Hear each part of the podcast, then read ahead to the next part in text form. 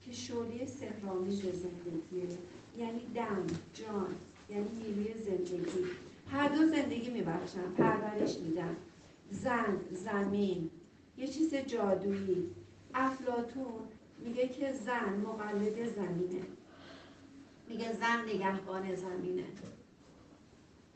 بعد به معنی خیشاوند مهمترین پل جهانه. اینا رو افلاتون گفته. در نتیجه اگه این پل شکسته بشه هیچ کس به خانش نمی‌رسه. زن پل بین مرگ و زندگیه گذشته و آینده میانجی جهان مادی و معنوی. میگه حتی مادی و معنوی رو به هم زنه که بحث می‌کنه.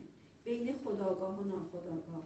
میگه زنها از طریق تجربه کردن مردها از طریق غلبه کردن به دنیا می‌رسن. این خیلی برای من قشنگه. میگه زنها از طریق تجربه کردن مردها از طریق غلبه کردن به دنیا می‌رسن یه چیزی گفتی شما سالا جون؟ هانی جون گفتی یه چیزی گفتی راجع به آنیما غلبه کردن. شعر رو شمس فرمودن. آها شمس. در درون هر مردی زنی است و درون هر زنی مردی است که اشاره به آنیما. یه چیز دیگه هم گفتیم. هانیه گفت.